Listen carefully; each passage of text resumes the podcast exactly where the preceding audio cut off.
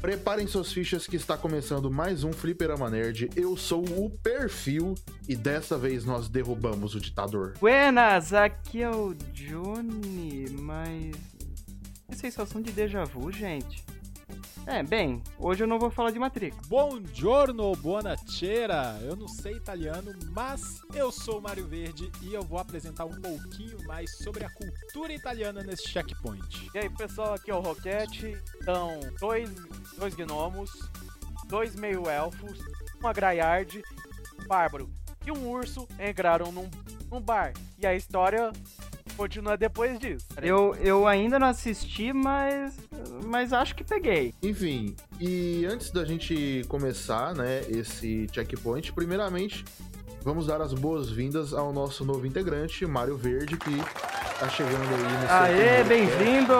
Chegando numa sensação de déjà vu e também chegando numa sensação assim de que, porra, parece que eu tô aqui há muito tempo já também, porque já tô aqui no Fliperama tem o quê? Tem um mês? Um mês e meio? Já tá sendo explorado antes de ter um nome. Pois é, mas se eu já tô trabalhando e é o primeiro cast que eu tô apresentando em um mês, quer dizer que tem mais coisa, mais novidade vindo por aí. Então, pessoal...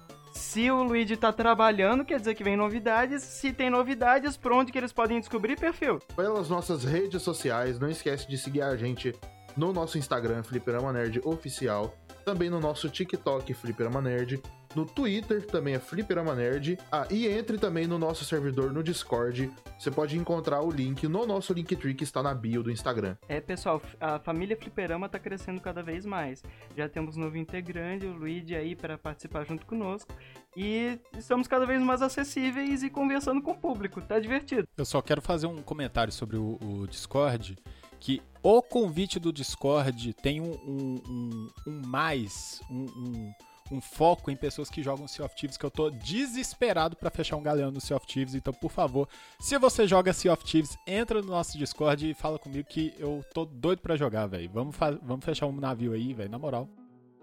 Enfim, vamos começar então o nosso programa de indicações hoje, nosso checkpoint, e eu quero começar com a minha indicação, que é um jogo, né, dessa vez, um jogo que eu... na verdade, eu vou indicar dois jogos aqui, porque a gente desbancou o ditador e agora eu vou indicar dois jogos, né, que são Farming Simulator e Stardew Valley. Ô, Goiás! Stardew Valley tá tomando minha alma ultimamente. Grama é agro. Enfim, eu só tô indicando os dois aqui, porque os dois são jogos de fazenda. E, enfim, eu quero muito indicar aqui, porque, assim, o Farming Simulator... ele é pra quem gosta da parada realista, sabe? Tipo, pra quem gosta de realmente, pô, vou arar o campo assim, vou mexer só com esse negócio, vou dirigir máquinas agrícolas e vou... Farming Simulator, enfim, pessoal, raiz. É basicamente só isso. É basicamente isso que você faz. Mas o Farming Simulator, ele é só agricultura ou tem pecuária também? Eu sempre tive essa dúvida. Tem pecuária. Nossa, tem pecuária? Tem como criar carneiro, então? Tem pecuária. Sim, tem. Tem como. Tem lhama? Lhama eu acho que não, mas eu sei que tem boi, tem carneiro, tem porco. Carneiro? Acho que tem carneiro. Se não tiver berrante nesse jogo, eu acho que é um crime. Dá pra colocar mod? Tá. É pra colocar mod. E o Stardew Valley, que é um jogo já mais... pra galera, assim, que curte uma vibe RPGzinha e tal. O Stardew Valley é muito parecido com a Harvest Moon, que é um jogo antigo e famoso de fazenda. E, enfim, eu quero deixar essa menção honrosa ao Stardew Valley, mas eu vou colocar uma indicação maior no Farm Simulator aqui, porque o Stardew Valley já é um jogo muito conhecido, né? O Johnny tá viciado também. Inclusive, Farming Simulator tem cenário competitivo, pelo que eu sei, né? Tem campeonato mundial pra ver quem faz um pasto, quem terraforma um pasto mais rápido. Caraca, competição de saco de arroz. É um cenário competitivo com premiação alta até, não é? Tipo, uma premiação super alta, uma parada assim. É maior do que muita premiação de cenário universitário de League of Legends, né? Pelo menos. Caraca! Parece que é uma premiação bem alta, assim. Eu queria deixar aqui a menção honrosa da menção honrosa do melhor jogo de fazenda já feito, que é o Harvest Moon, porque eu era viciado em Harvest Moon na época do PlayStation 2. E eu tenho muita saudade de um jogo nesse estilo e, infelizmente, Stardew Valley não deu conta de suprir a necessidade. Eu acho Stardew Valley melhor do que Harvest Moon. Sinto muito, mas você está errado. Eu vou fazer uma terceira indicação, então. Rune Factory. Rune Factory, outro joguinho de fazenda com RPG, esse é bem da hora. Agora que você já fez suas três indicações, você deixar a gente também fazer as nossas também, por favor. Já deu o golpe, já quer ser o ditador também, ué. Enfim, tudo bem. Se for pra seguir nesse sentido, então eu também vou abusar do golpe. Eu tenho 4 indicações, se for o caso. Meu Deus. Caralho, não, gente, não, calma. Gente, eu vi... Enfim. Então, gente, dessas 4 indicações, o meu foco, na verdade mesmo, é Cowboy Bebop, o live action da Netflix.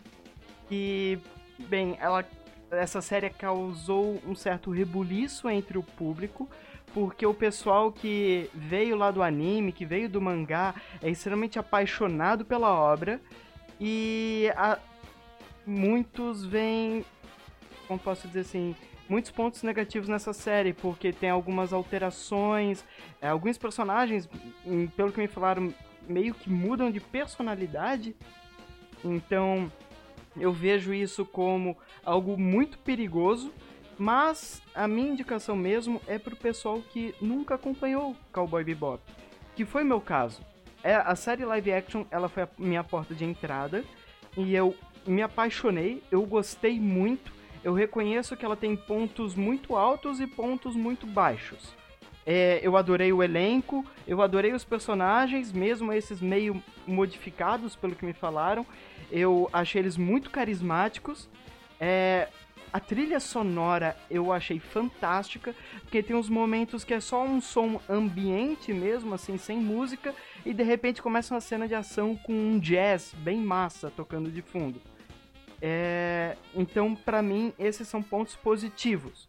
O estilo artístico ali de um retrofuturista eu achei bem massa, mas às vezes tu percebe que o cenário ele teve pouco investimento em alguns momentos, porque tu vê que é um cenário mais simples, ou tu consegue até ver reciclagem de cenário às vezes, se tu prestar atenção.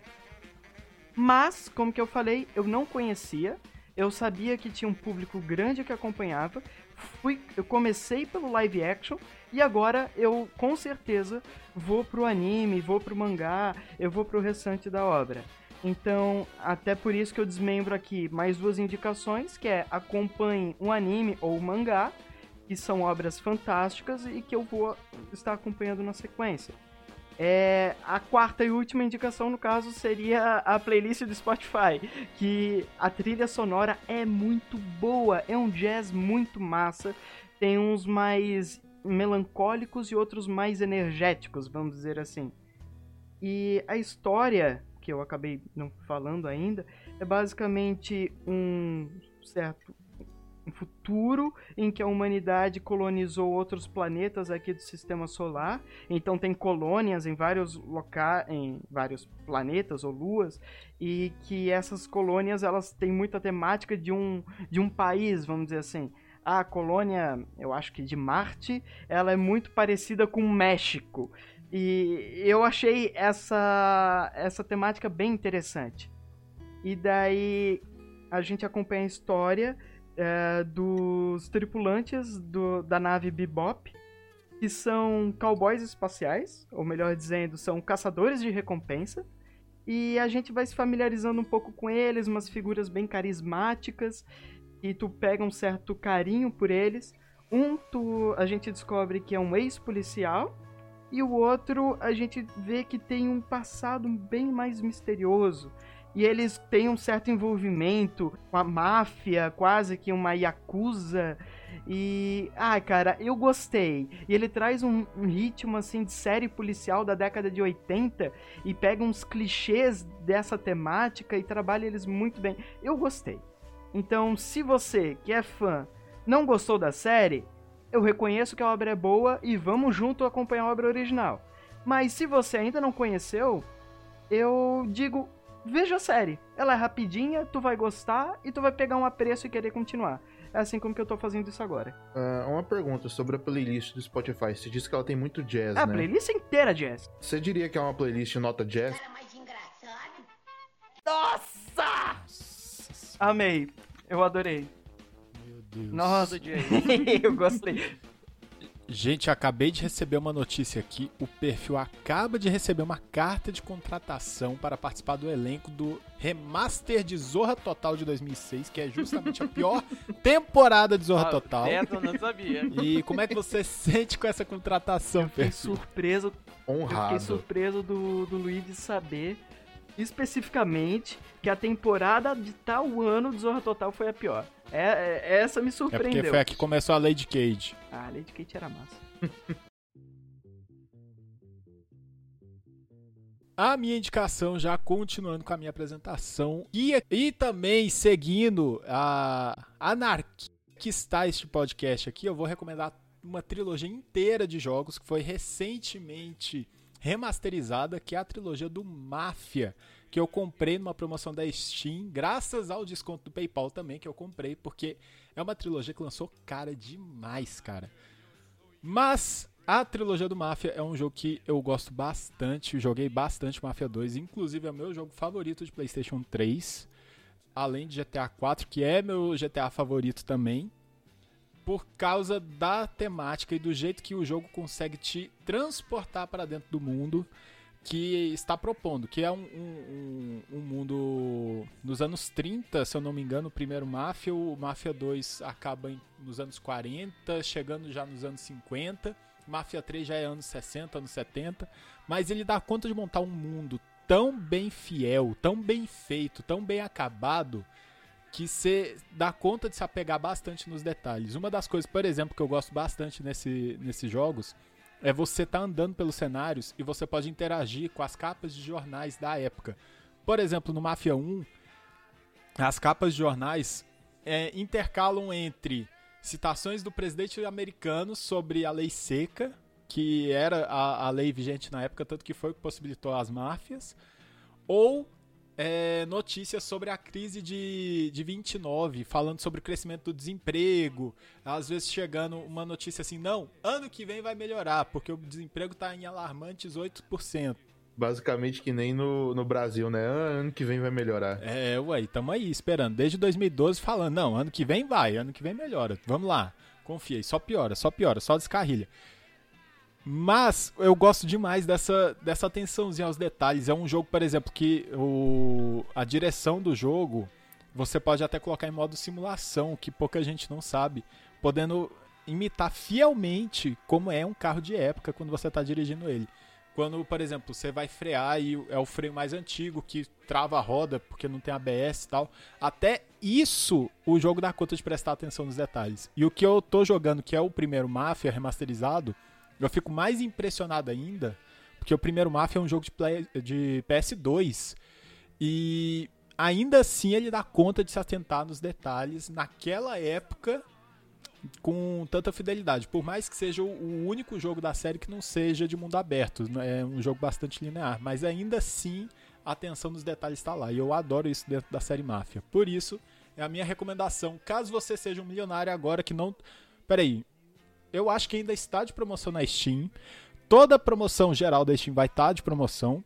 Se você tiver lá R$80 sobrando, eu sei que é muito difícil, mas caso você tenha, compre, porque é uma aquisição bastante proveitosa. Eu tenho certeza que se você gosta de jogos de imersão, se você gosta dessa temática de máfia, você vai curtir bastante a trilogia do Mafia. Principalmente o Mafia 2, que na minha opinião é o melhor jogo. E sobre... É complicado ter que lidar com uma filha malvada nesses jogos? Ah, não, já entendi, não. Não! Porque é uma máfia. No, God! No, God, please, no! No! Responde o Roberto Marinho lá, velho, pelo amor de Deus, mano. Você vai virar ator global aí, mano. Perfil, agora concorrendo com o Luigi, acabei de receber aqui um memorando dizendo que o Carlos Alberto de Nóbrega tá te procurando, tá? Vou recomendar A Lenda de Vox Machina. É uma série animada da Amazon Prime, baseado em uma HQ, baseado em histórias de RPG. é o Critical Role. Eu assisti no dia que saiu, eu assisti os 3 episódios que ficaram. Eu gostei muito. Os personagens têm o próprio... Mas eu acho legal pelo fato de ser uma mesa de RPG verdadeira que vira um roteiro. Exatamente. Existem muitas histórias legais de pessoal que joga RPG que relata na internet. Eu sempre fico lendo essas histórias que eu adoro.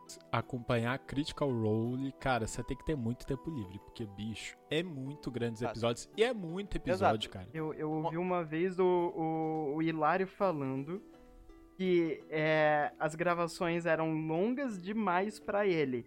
Falou o cara que criou um podcast gravando áudio em WhatsApp, né? Que, meu Deus do céu. Não, falou o cara que queria fazer um cast de 6 horas de Destiny e falando que era um tamanho ok. 6 horas. Ouvir o cast pra conhecer essas histórias é uma opção, mas é bem longa, mas outra opção também é ler as HQ, que é baseado nesse... Isso. E... menção honrosa para outra obra muito bem feita que surgiu de uma mesa de D&D, que é o próprio A Caverna do Dragão, né? Oh, mas te falar, cara, que eu tinha visto os trailers ali do Vox Machina, e eu achei muito interessante. Eu tinha achado eles super engraçados, porque começa o trailer, eu pensei, é o clichê de história medieval, é o clichêzão, e de repente... E depois tudo começa a ficar extremamente avacalhado. Eu morri de rir. Eu acho que o último trailer que eu tinha visto era basicamente os membros do grupo fazendo uma competição de mostrar o dedo do meio um pro outro.